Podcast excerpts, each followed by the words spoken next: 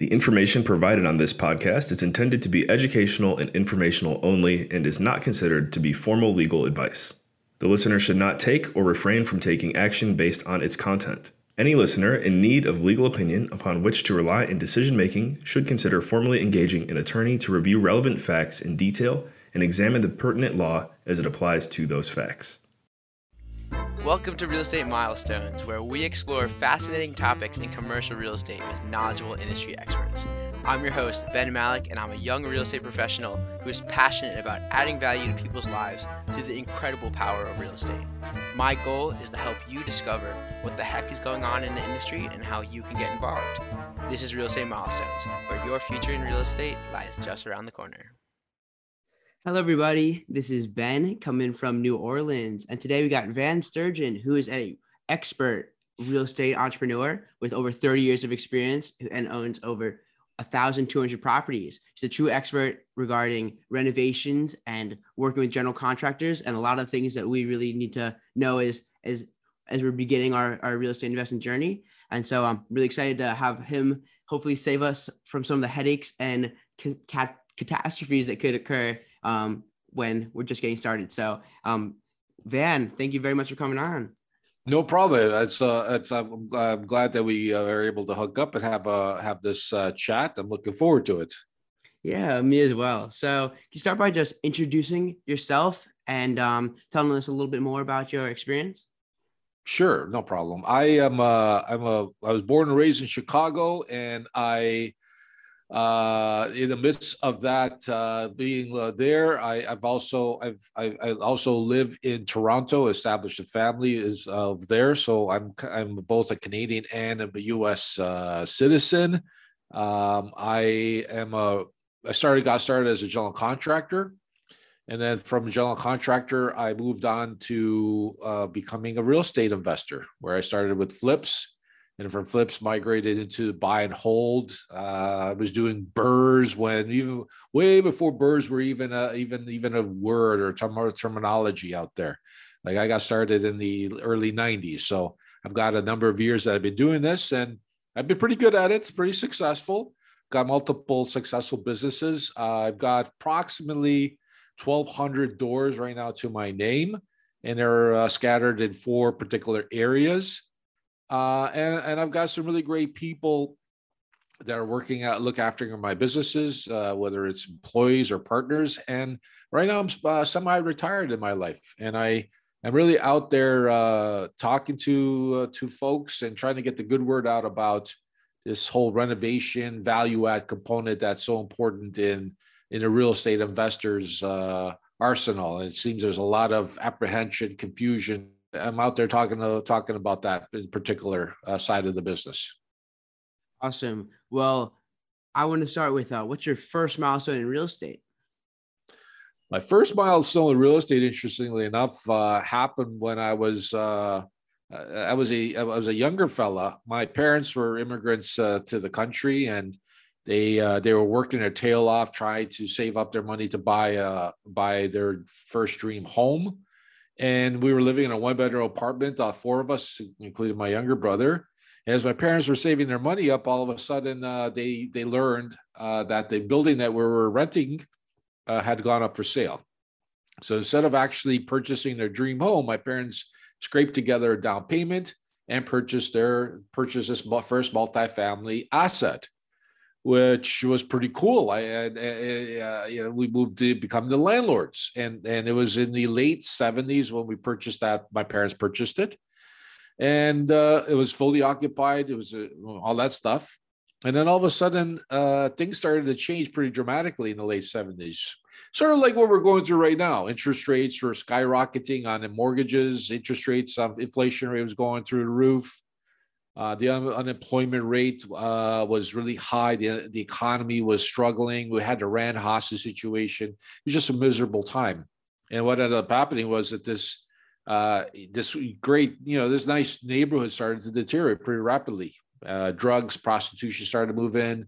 You had the migration out of the city into the suburbs of folks, families, and then you had the criminal element coming in. So all of a sudden, uh, this uh, investment that we had started to deteriorate pretty quickly and that we started we started suffering through 30 40 50% vacancy as people were getting out. And and it was a it was it was really it was bad uh, for for you know we didn't have the assets we didn't have the money stashed away to be able to cover that kind of stuff. So it, it was just really it got to the point i remember in 81 80 where landlords couldn't hold on and they were literally torching their own buildings they're setting them on fire to collect insurance money that's how bad it got and even to this day if you walk certain neighborhoods you can see the remnants of fires that occurred on the brick and so as a family, uh, this is the only thing that we had. And so we had to buckle down. We had to do everything that we needed to to, to survive. Try, you know, being an electrician. We're the painters. We clean toilets. I don't know how many thousands of toilets I've cleaned in my life.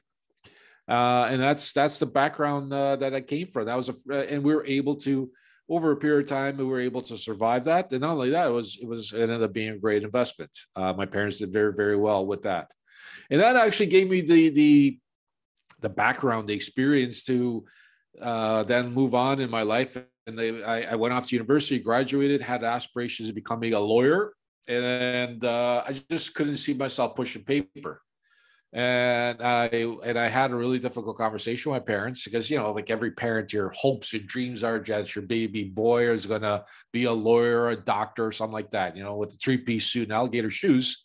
And um, I wasn't that guy and I broke it to them. And then uh, I went off into Chicago in the late 80s and became a general contractor on the hustle, uh, working my way, trying to develop a business, creating relationships. And, and over a period of time, I kept running into these these real estate investors, these guys who would buy and sell and flip and and I'm like, whoa, this is pretty, uh, this is pretty cool stuff. And I was seeing what they were doing.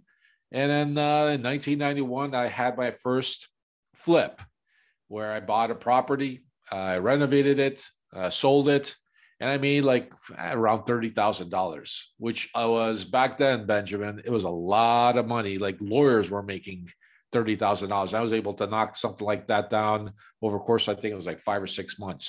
And so I, I was hooked. I was like, "Whoa, this is uh, this is something that I want to continue to do."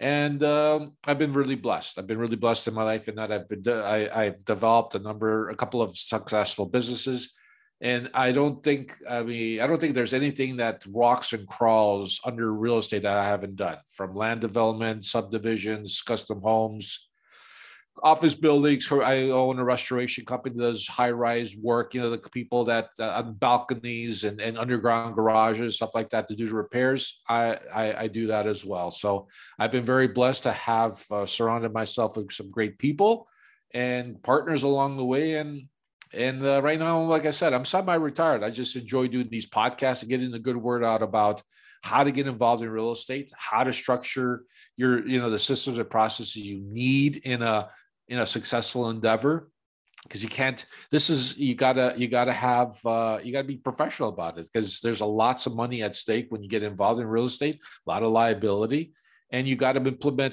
processes uh, uh, processes and systems so that you can uh, you can scale your portfolio and grow and there's nothing better there's nothing out there that that is better than real estate. People talk about stock markets and crypto and all that other stuff, but man, if I can just give me 20%, give me 20, you know, give me 100,000, give me 50,000, give me leverage. The power of leverage is so powerful, whether it's my money or your money. It's unbelievable that what you can do with real estate and then, you know, creating relationships where, you know, joint ventures. That's how I created my portfolio. That's how I got started, where folks would, would come to me with their money and we would go work out an arrangement where uh, they gave me all the money I needed and I did all the work. And then we we ended up to the, you know, brought them to the promised land. And I did that once or twice and three times. And all of a sudden I had a lineup of people wanting to throw money at me to do the do the same thing over and over again. So when people say that we need you need money to get involved in real estate, no, that's not true. What you need is actual education. You need to be able to know your business inside and out. And if you get to that point, uh, anything and everything is possible. We live in the greatest country in the world. Well, yeah. I mean, obviously, uh, you love real estate, and I think anyone who's listening to this is pretty interested uh, and see the possibility for what real estate could be. And I know a lot of times when you think of investments, people's first it's like, oh, stock market, bonds, all these things that are all in the TV and news and all these things in front of us. Um, and you know, maybe people are starting to realize the power of alternative investments, especially cash flowing real assets. But um, there's a major difference between owning a piece of paper and having someone else do everything versus being a participant in a real estate deal where you actually you have to take some responsibility for making the investment actually pan out. So I kind of wanted to ask from your experience, um, you know, what are the things we got to start thinking about when if we want this business plan that makes sense on paper to actually realize and maybe even go beyond the paper um, when we actually implement the business plan. So what are the first couple things you'd um, you know start thinking about?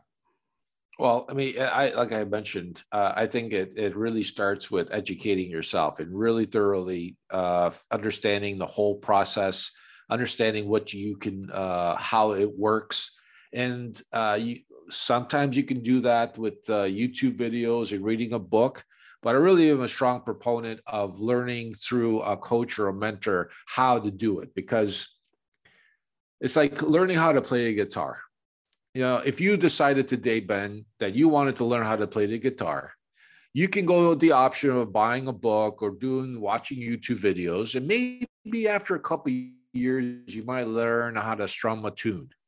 Or you hire a guitar teacher that sits right beside you watches you, shows you how to hold the guitar. There's certain nuances, there's certain things that are customized and personalized when you have a one-on-one interaction with a music teacher, guitar teacher, than you can with a YouTube video, right?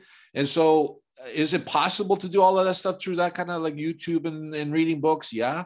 But I really am a huge proponent of having somebody there right beside you, a coach, a mentor. And I have spent hundreds of thousands of dollars. And my development, my successes have been attributed to the investment I made in myself through coaches and mentors and we, uh, weekend retreats and all that kind of stuff. I'm a product of all that investment that I did on me. And that's why I've been very successful. And so that's what I encourage everybody who wants to get into this is that you should be investing in yourself first before you start investing in any property. And, and it, real estate is a it, it's a beautiful business, but it can really I've seen some it can be really vicious. It can really I've seen great intention people with lots of money go in, not knowing what they do, and and all of a sudden they get walloped, and it's sometimes they they can't survive that big wallop. You know, they they purchase a thing a property, they think that they it's a great deal, but it's not, or they over renovate a property and, and, and they can't get their money out or they hire a contractor to steals their deposits and runs away. There's a whole bunch of things. And we're talking, we're not talking about a couple hundred dollars here. We're talking about tens or maybe hundreds of thousands of dollars at play. And so I think that it's just like when we run out and buy an insurance policy on our car before we drive out, there's a 99% chance that if you drive to the corner store and come back, that you'll be fine. But there's always that 1% and that's the reason why you buy insurance. And so I think that part of that whole coach and mentorship to be able to get you through a first your first investment purchase and you know the disposition of it is is, is incredibly important. And and uh, yeah, hopefully I've explained myself about that one. Totally. Well, it seems like the the common trend and um rightfully so is acquire an asset, add value to it. Um, hopefully that boosts the valuation by um you know I mean we don't have to go into the details there, but I want to talk about uh, specifically like what to look for in terms of opportunities to add value, and then you know how to do that. Like, how do you, you know, actually innovate or implement a, re- a renovation, and like what are the things that we have to to be aware of? Sure. Uh, ultimately, when you're looking at acquiring an asset, we as real estate investors are looking for a diamond in a rough. We're looking for an ugly duckling. We're looking for a beat up piece of junk, you know, the crappiest house on a great street.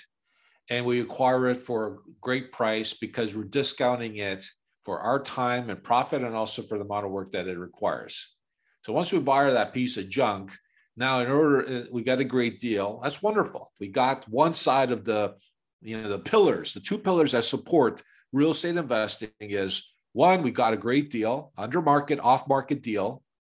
And then the other pillar is how do we raise value? What do we do? What kind of renovation? What kind of thing do we do to this to be able to elevate that value past the point of what we paid for it in terms of renovation and purchase price so that we can either make a profit on a flip or we can profit from it by pulling equity out in a refinance and do the process over again. And so uh, Hollywood spends such a wonderful time on you know these renovations, you know these 30 minute shows where they buy a property and they do they bash the wall down and blah blah blah and they made fifty thousand, eighty thousand dollars. That's wonderful Hollywood stuff. But at the end of the day, nobody the cameras kind of pull away, don't show you the, that wall that falls onto the ground and turns into millions of pieces. Or the contractor doesn't want to show up because they give you some nonsense excuse and how you deal with them and what are the items you choose to deliver the highest ROI toward your project. And so those are the types of things that I help people through in trying to really structure and implement the systems and processes necessary in, in a business. This is a business to be able to get you to the point where you're efficient and you're able to bang out ROI. So one of the things I, am a, you know, I, I see it often. I'm just going to assume that people buy, you know, they get they get a great deal. They bought a great deal. So there's a process that that should be implemented when you get to the point where you need to do that value add, that renovation, whether it's a single family or multifamily. And the first thing is really you need to set a goal. We need goals in our life. We need to have it is it's like similar to hopping in a car and and not entering a destination. You can't where are you going? You got to know what your goals are. And then based off of that goal, that is the beacon that everything flows through in order to get you to the point where you have realized your goal. So once we've established a goal, and that goal could be I'm looking to make $30,000 on a flip. I'm looking to rent this place out for $1,500 a month. Whatever that goal is, you establish it and you write it down for this investment property. I'm literally, you got to write it down because once you write it down, then you can visualize the steps. You have something to look at to be able to structure a plan of attack to get to that goal. And once you have that, then you go, you got to go out there, Ben, and you got to validate that goal. So what does that mean? I got to go boots on the ground. I got to go and visit properties that are going to get, you know, similar properties are going to get me to the goal. So I got to go look at a, a, previous sale that that occurred of a of a price, or I got to look at rental properties that have the income, the rental income that I'm looking for, and glean as much information as I can off of that particular asset, so that I can then uh, understand that yeah, uh, these are things I need to do and it is possible for me to do it right? Like you got to know what you you, you, you got to know what you got to do to the property and and through that process you you validate it. You make sure that you're that, the, that you're going to be able to reach those, those those goals that you've established for that particular renovation value add project. And once you've gotten that then you move on to uh, budget. Like it's very easy. It's a slippery slope for us to get into renovating a property and do replacing this and renovating that, repairing that, changing that, and all of a sudden a 20, 30,000 budget can easily turn into $100,000. And that's one of the common things I find in, you know, new uh, investors when they do their first flip or their first acquisition is they spend too much money on, on renovating the place. They over renovate. And so you got to, how do you hold on to that? Doing that is you got to establish what the budget is. And typically you do that prior to acquiring the, the property, but you need to establish what the amount of money we have. How much money do we have in the kitty? And that can also can come in forms of assistance from one of the one of the things that a lot of folks miss out on is that there are opportunities through your local government, uh, state, maybe even federal, where there's incentives. Like I've taken advantage of tens of thousands of dollars uh, upgrading lighting, uh, sewer, upgrading the Weeping Tile Foundation, something along those lines that the government is throwing money at people to improve their properties because of for, for whatever reason, for for the environment, for structural reasons, what have you. And so I would suggest strongly that folks look into their local and do some digging around to see if there's any opportunities that because you can add you can add value for free whatever you cost you put in it, you can get it covered by the government. But anyways, once you've established your goal, so you got uh, and you got it validated, you know how much money you're going to put in this into this renovation value add. The next thing you got to do is you got to do an assessment of the property, the asset itself. Again, whether it's multifamily, whether it's single family, and you really need to do uh, uh go through a checklist of identifying the items necessary to be able to uh, do something with this property. And I call that a needs and wants list. And really c- clearly on that sheet, you got one side is, uh, has needs and the other side has wants. And so what a need is is something like uh, uh, uh, a pothole in a driveway. We don't want to have potholes in a driveway because that's liability. That actually will make progressively it'll get worse. Uh, the problem will get worse. Uh, you know, windows that leak or a roof that's leaking, foundation, you know, things of that nature that need to have to, you know, have to be repaired. Then you got the want side, and those are things like, you know, that lime green carpet from the 1980s, uh, appliances that are white and all decrepit looking, but they're still functional. These are want items that we put on that other side of the ledger, on the other side of the list. And what we do is that the whole purpose of this list is that we do an inventory of the whole property, forces us to look at it, and then writing everything down. And then based on the amount of money that we set aside in our budget, we first address the things that are on the need side, repairs, you know, things that have to be done. And then we look at the want side and attribute the one uh, spending money on the items that deliver the highest ROI. And oftentimes, folks will get stuck into doing things that just aren't really necessary, like replacing windows, for example. Like, long as the windows are functional, they might not be the most energy efficient, they might not be the best looking uh, suckers, but sometimes, like often, you can get by with not uh, replacing windows because it's a huge high ticket item. And putting those dollars saving those dollars and putting them into places where you can get the highest ROI. And I find that the highest ROI on property is is uh, exterior stuff, like simplest things like uh, you know doing some landscaping, uh, recoating a driveway. If you have an asphalt driveway, recoat it black, uh, painting the front door, the garage door. All of a sudden changes the look, the appearance of the property. And I'm telling you, based on my experience, and I've literally done thousands of renovations, thousands of flips, that there's something that subconsciously and consciously when you have a new purchaser, a new prospective tenant who comes onto your property when they see that all nicely landscaped uh, black coat topping and the windows i mean sorry the doors you know everything's painted it's uh, and people all of a sudden you know start be uh, there's an old saying that a real estate agent told me god rest her soul she said van you can't sell the steak without the sizzle you need to have a little razzmatazz to be able to entice people to come in. And it's amazing. I've, I've studied this, I've looked at this. It's amazing how people start to overlook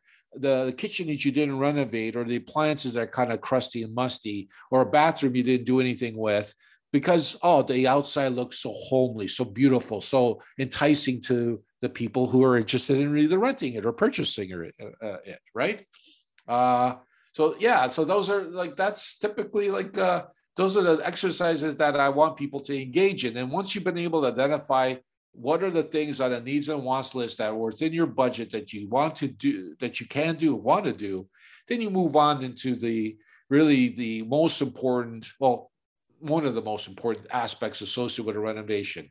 And it's called developing a document. It's called a detailed scope of work.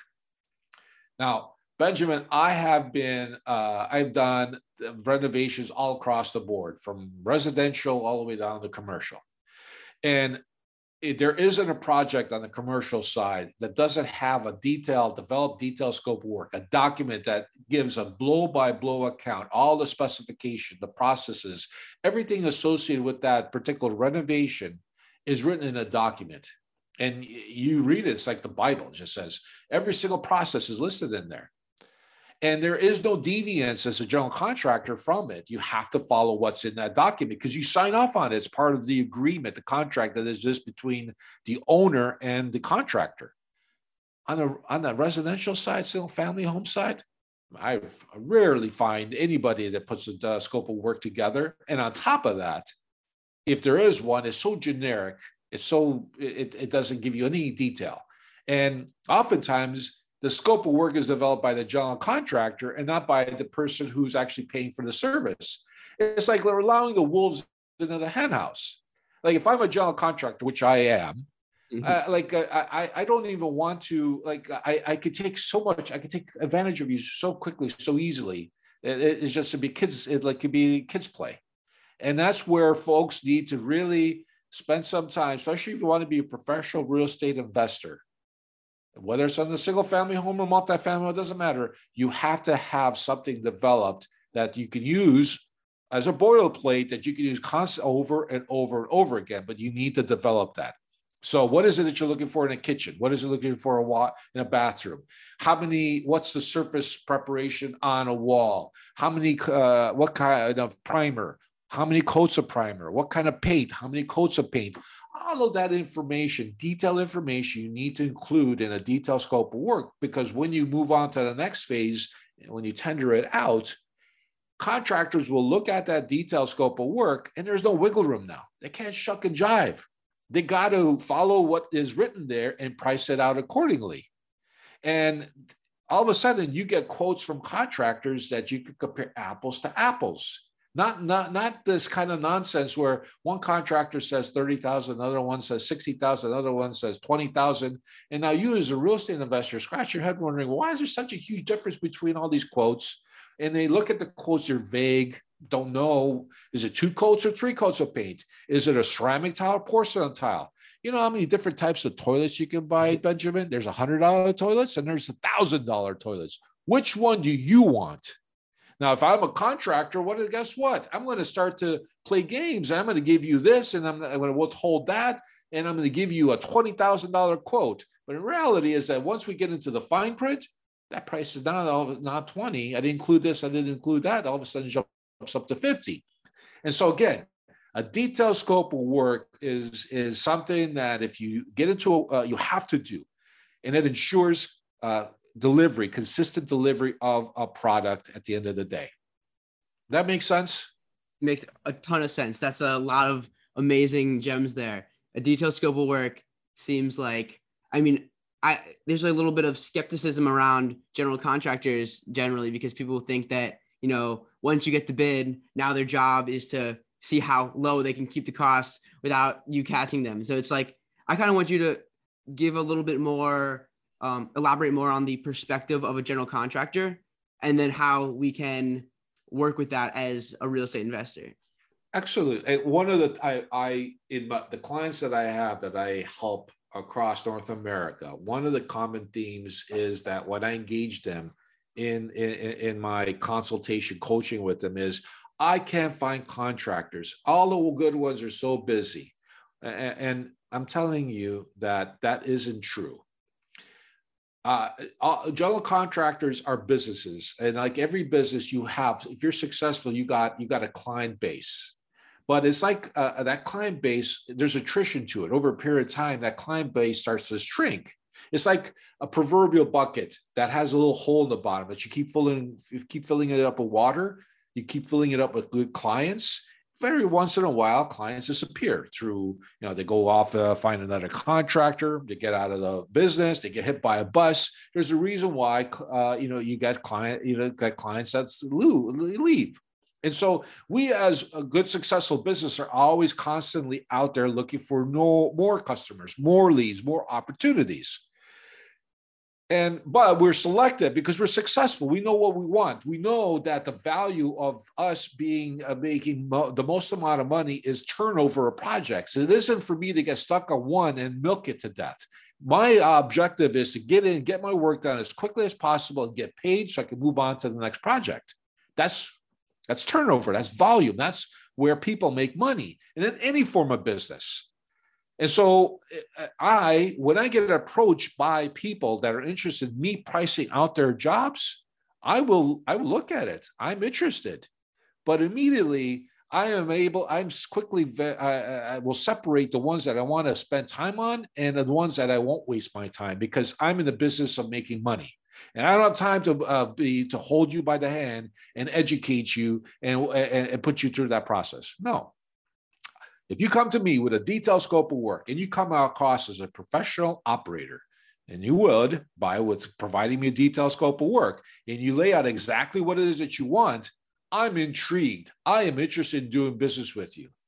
And I want to, I will look at it. And if you do it properly with pictures and diagrams and all that kind of stuff, then I'm going to price it out because because the amount of information you provide most likely won't even require me to come visit you. So I save time. So it's no skin off my nose to look at it, put it together, and send you, send you, give you a quote, right? Or engage you in conversation.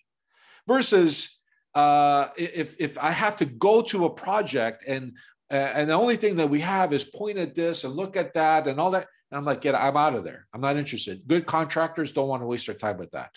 You understand what I mean? Does that make sense to you? And so as a result, I uh, uh, one of the I, am a, a contra. Uh, folks need to realize that if you want to be a successful real estate investor, you got to get in the. You got to create that. Also, by virtue of having a detailed scope of work, all the riffraff, the newcomers, you know, the guys who ran out to the local Home Depot or home improvement center and just bought a hammer and started driving around beat up pickup truck, calling themselves a contractor if you gave them a detailed scope of work and they started reading it, their head would explode because they're, they're, they're, they're, novices. They don't have the experience. They don't know how to price it out. So they look at this thing and they're like, and they run away, which is a good thing. We don't want to get involved with losers. Yeah. Look at your, look at your network is your net worth. Mm-hmm. Your network is your net worth. There's a saying like that. And so we don't want to we don't want to deal with with yo-yos. We want to deal with professional operators because also you will realize as a real estate investor who's successful is that time is money and quality, professionalism, all that kind of stuff matters and it is actually quantifiable. So again, even as a real estate investor who's in the flips, as real estate investors looking at doing buy and hold, cost is an issue, but more importantly, I want to deal with professionals that are going to produce what they're supposed to produce because then I could take t- uh, time is money. I need to be able to run and use my money again and again and again. And I need to have partners that are reliable in that. And I can't rely on the guy who decided to buy a couple weeks ago a hammer from a local home improvement center and then sit there hoping and praying that he's going to finish the job or show up. Uh uh-uh. uh I deal with professionals. And you get to realize that very quickly when you get sucked into a project that should have taken you two months, it turns into six. Drive by your neighbor. That's funny. I drive by neighborhoods and uh, you know, I drive by areas and I look at a garbage bin in front of a particular property. And then three months later, I look at that same house and there'll be garbage bin there. And then six months later, be there. And I'm scratching my head. I can build a house in four months, but there, that garbage bin in front of that house has been there for six. That immediately tells me there's something going on something's not right. And typically is because the you know there's something going on between the contractor obviously and the uh, owner. And i really i put the same amount of blame to the owner as i do the contractor. Yeah. No it makes a lot of sense. And um definitely so we got to consider that. Um well let's say we don't necessarily we think we can do it ourselves and we don't want to use a contractor. What would you say to someone who has no experience but thinks that's the way to, to go. I, I, you know what? I, I don't recommend anybody doing it uh, themselves. It's like you, you want to go do your taxes, or you rather would you rather go hire an accountant to do your taxes? Like, uh, like, uh, yeah, you could do it, but if you screw up, boy, you got a real. Uh, it's not fun to have the taxman running after you. So I, I, I believe that professionals. There's the right reason why there's professionals. You can act as your own GC, as your own general contractor, where you provide oversight over the whole project. You hire the demolition guy, you hire the electrician, the plumber, the painter, and you bring them in. You could do that. It requires a lot of more oversight. It requires a lot more, uh, you know, of your time, but you can save a lot of money. Because me, I, the general contractor, me, I charge money. I charge a lot of money. And if you want to get rid of that oversight and managing the whole project, planning and managing it, and you want to do it, you could do it that way by you know hiring these individuals out. But for you to do the demolition, I got scars all over my body doing the work myself. I can tell you, it's not fun. You know that Hollywood will knock that wall down. It's so fun to kick through a wall. Yee! But then when the cameras turn away and they don't show you that the millions of pieces that that wall is on the ground, somebody's got to pick that up. And it's heavy. There's dust all over the place. You got to take it out to the garbage bin, and it's sweaty. And if it's a hot summer day, boy, you don't want to be any. You don't want any part of that. Eventually, so I find people that get into it, their first flip or first property, they'll do the DIY, and they'll you know in their head they'll say, oh, "It's going to take me two months." It turns into being eight, and they they hate that process.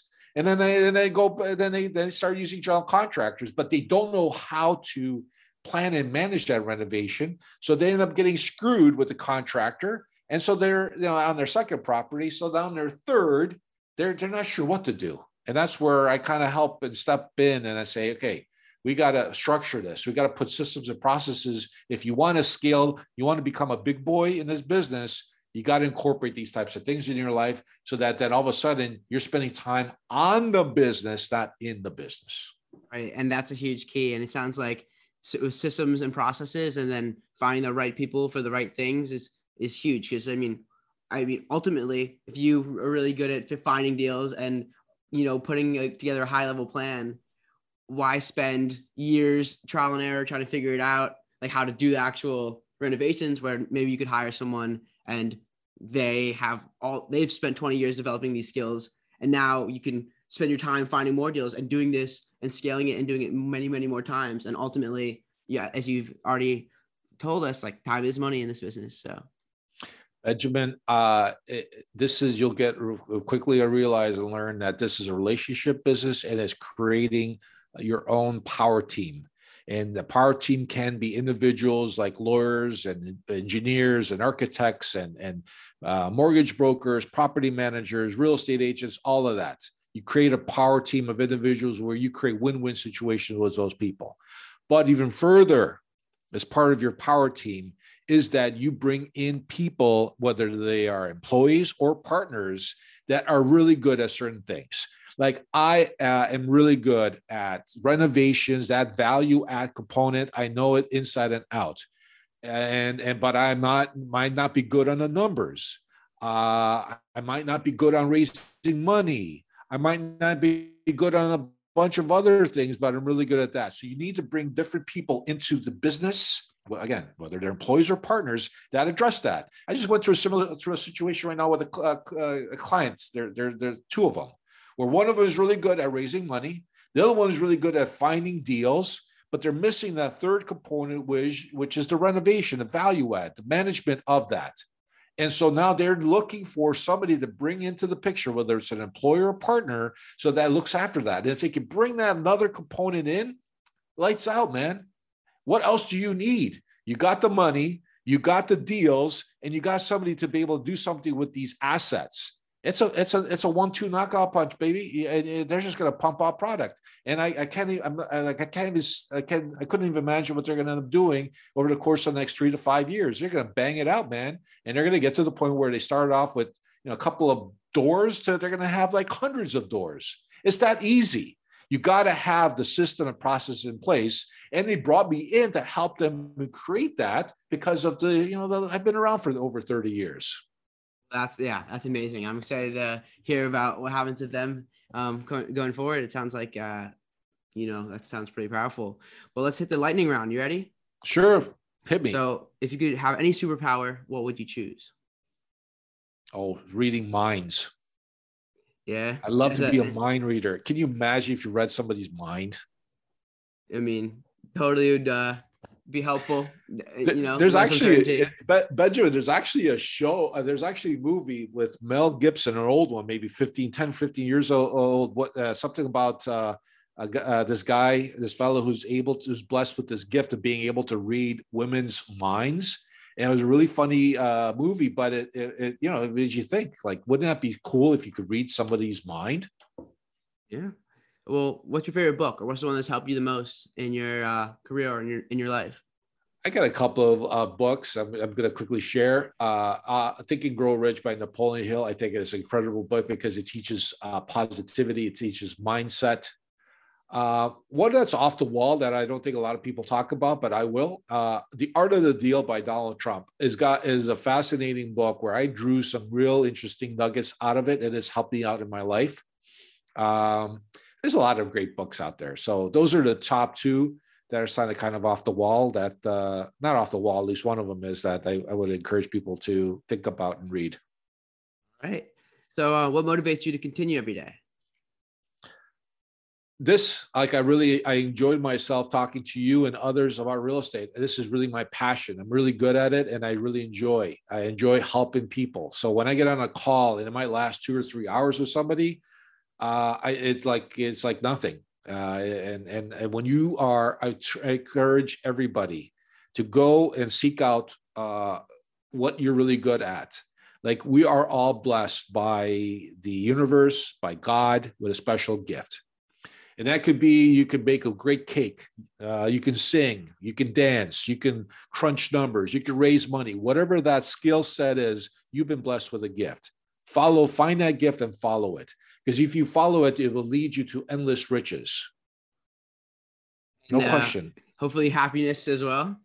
Absolutely. If like I I'm happy. I'm a happy person because it's just by virtue of me spending time with you and sharing experience and talking. And then I'll have a client later on and enthusiasm and and my be, being able to be play a small little bit part in their successes and the gratitude that they have for me helping them out fills my soul and makes it gives me the power to continue on. Like I really enjoy it, and I found my calling like I like I said, I well, I never I I, I got to a point a couple years ago where I had a I had a health scare that really changed my mindset associated with uh, you know, going out there and on the hustle. Like I was I was a one mean son of a gun, and and that you know hitting that crossroads made me realize that hey you know maybe we need to stop and smell the flowers, and and then I fell into this helping people, and I'm and I'm really passionate about it. Really enjoy it. Yeah. I mean, I, I totally feel that I get the the most energy and the most satisfaction when I can, you know, use some skills or something that I've learned through my experience and um talk to a peer or talk to um family member and uh you know give them a smile or help them through the situation and like that's really what always gives me energy. I always make time for that. And um because ultimately you know if not now when? Like you know i want to do that whenever i can. So um what advice would you give to someone who wants to follow in your footsteps besides all this amazing advice you've already given? Um what I would I I I think I already touched on it. Like it's if you really want to get serious on this, I, I don't I think that you should start by making the investment in yourself before you run out and make an investment in a property or something like that. Real estate definitely for uh, the power of leverage is really so uh, is the singularly the number one thing that separates all other investments and things you can do to create you know, generational wealth to create the financial freedom that you want to experience in your life. So I think that that's what I would strongly encourage young folks when they're getting into this is to spend money, time, and effort learning the business inside and out. How to approach people, how to talk people. They, you know, one of the things I hear constantly hear is, "Oh, there's no money out there. It's difficult. Where do I find the money? Where do I find the deals? There are deals everywhere. You know how I know deals? Because I, uh, I, I, I, the guy across the street from me, I don't know if he lost his job or four houses down, he's struggling with a mortgage payment, or seven houses down across the street over there, uh, they're going through uh, a divorce. These are all opportunities. These are people that want to get out. They don't want to advertise an open house and go through the whole, you know, that whole thing. They want to discreetly sell their property and just get out and get their money and get out. And if you can go in there, equitable, um, opportunism, and go over there and give them a fair price that accounts for your, you know, taking on risk and doing a renovation, repair, whatever you need to do to that property, uh, it's a win-win situation. They get what they want, you get what you want, and opportunities all around us. Money there is so much money floating around. People like if i like there, there's like if i can put a uh, put a business case together that shows you blow by blow step by step if i take x amount of dollars and convert it to this kind of return why I, there's investors that will line up. I, I, I go out there and find a deal go to your Facebook community and post a deal in those uh, real estate investor things. Like put it just for kicks. You just go, you know, if uh, just say, hey, I got a property here that uh, that I bought uh, that I got off market that's uh, fifty five thousand dollars. Anybody interested? You'll have two hundred people crawling all over themselves to get to that deal. Give me, give me, give me, give me. So that goes to show you that uh, money is not a problem. Finding deals is not a problem. They're all around us. You just got to put the time and effort, which you need to get into some processes and systems and structure to be able to find all those opportunities. Again, that requires somebody to help you put that together. But when you do it, all of that stuff is just that's just mindset. That's ultimately at the end of the day. If somebody tells me that no, it's not possible, just because you think it's not possible. But I can show you countless amount of uh, people that I've worked with over you know across North America that has become possible for them. When we put them on the blower, they'll tell you. Yeah, well, I mean that's very powerful. Uh, so, lastly, since I put you on the spot, I want to give you a chance for revenge. So, feel free to ask me anything you want to know about me. Well, yeah, I know that you're going off to that you're in university. Ultimately, at the end of the day, what are the steps that you're going to take to be able to be proactive and start that real estate investment portfolio? Yeah. So um, I want to start with where I want to be and work my way back, and then figure out where I'm want to be now. And um, I have this vision of one day being a developer creating this place where it just people are inspired to wake up every morning and and live their lives, and they're happy to be there, and just like they feel like they're in a home rather than just in a, a place of brick, a bunch of bricks that cover them from the rain. So um, I really like that idea of being able to add value on that side and giving people a really nice place. And then also adding value to myself and my family and my investors by helping them grow generational wealth, have time freedom, have passive cash flow. So um, I just think that given my skills and my interest, that that's the way to, um, it's a great way to add value to the world and the best my ability. Um, so now I'm thinking, you know, where do I start? And it's really, it's all education. And I've spent a lot of time, I've read tons of books, listened to tons of podcasts. I feel like I need to step my education up to the next level because I need to start learning.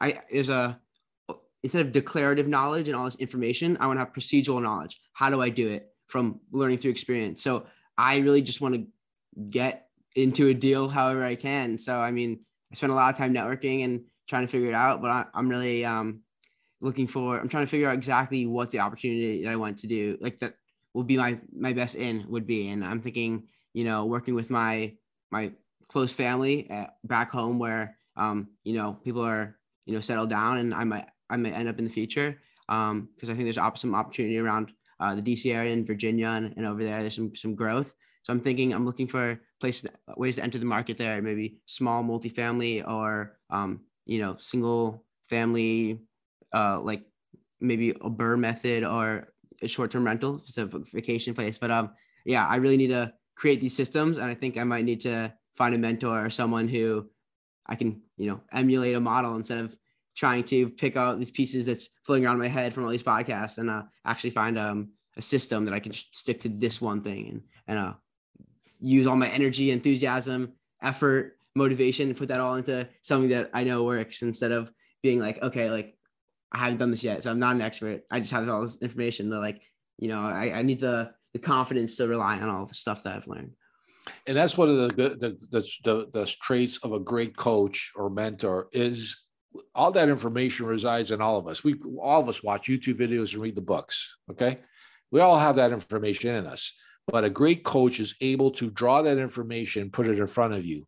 It's that that's that proverbial tree you got you're standing in front of a tree but you can't see the forest and you you use a coach as a sounding board to be able to put this all this all that stuff in play and bring it to you to the forefront and then also hold you accountable like i literally hold people accountable for their for you know their actions they have to be progressive they you know i say we get we got we get started on a process where we're going to eat this big elephant we're not going to eat it all at once. We take incremental small bites to get to the point where we consume this whole elephant. And that whole elephant is ultimately purchasing your first investment property from start to finish. How do we go goal setting, uh, market evaluation, the deal analysis, finding the money, and ultimately the renovation uh, and, and disposing of the property, all that stuff.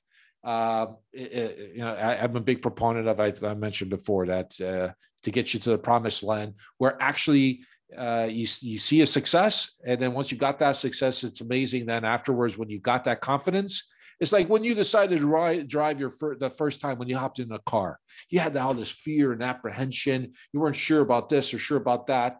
Now you hop in a car; it's like second nature. You don't have any fear. You can go everywhere. In fact, you probably drive too fast, Benjamin. I know you.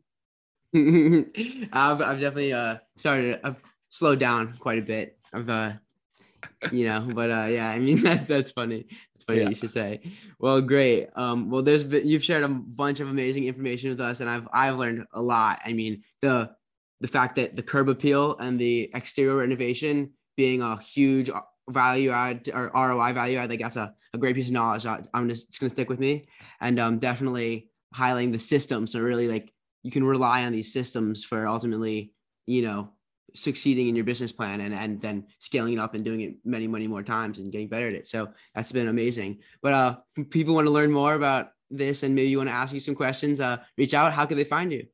Well, uh, I have a website, vansturgeon.com. I, I invite people to go out there. There's a wealth of information about articles I've written, podcasts I've been on, and, and videos that I've created for specific uh, aspects associated with, uh, with real estate investing. And you can reach me out through there. I, I, encourage you also, folks, to be follow me on Instagram and TikTok. Uh, I, I, just recently got on that platform. I'm an old fogey, but I've been told that this is the place to be for young folks. Mm-hmm. And so I'm putting up value, like I'm putting up uh, content every single uh, day, and uh, and it's really cool stuff. Like I see, like uh, like I got eight nine thousand followers, and I got TikTok. Uh, I think one of my videos went viral. That's what you guys call it, viral. It went to 1.5 million views or something like that. So it's pretty cool stuff. Uh, so anyway, so I encourage people to to follow me there. Reach out to me if you got any questions, and I'll do what I can to help. At the end of the day, I'm, I really want to my goal we all uh, you should ask me a question like what's my goal? And i'll tell you what my goal is uh, benjamin. My goal is to create 1 million millionaires through real estate investing by 2030 awesome. I think you can do it. I can definitely i have no doubt actually. So i can't wait to can't see that. I'm gonna i don't really go on tiktok much but um i'll i'll be sure to find out that video where you announced announced that you've you've succeeded okay, cool. Awesome. Well, thanks again for coming on. It's been a great, amazing episode, and encourage everyone to reach out to Van if they have any questions or want to learn more. Um, Van and everybody, keep making milestones.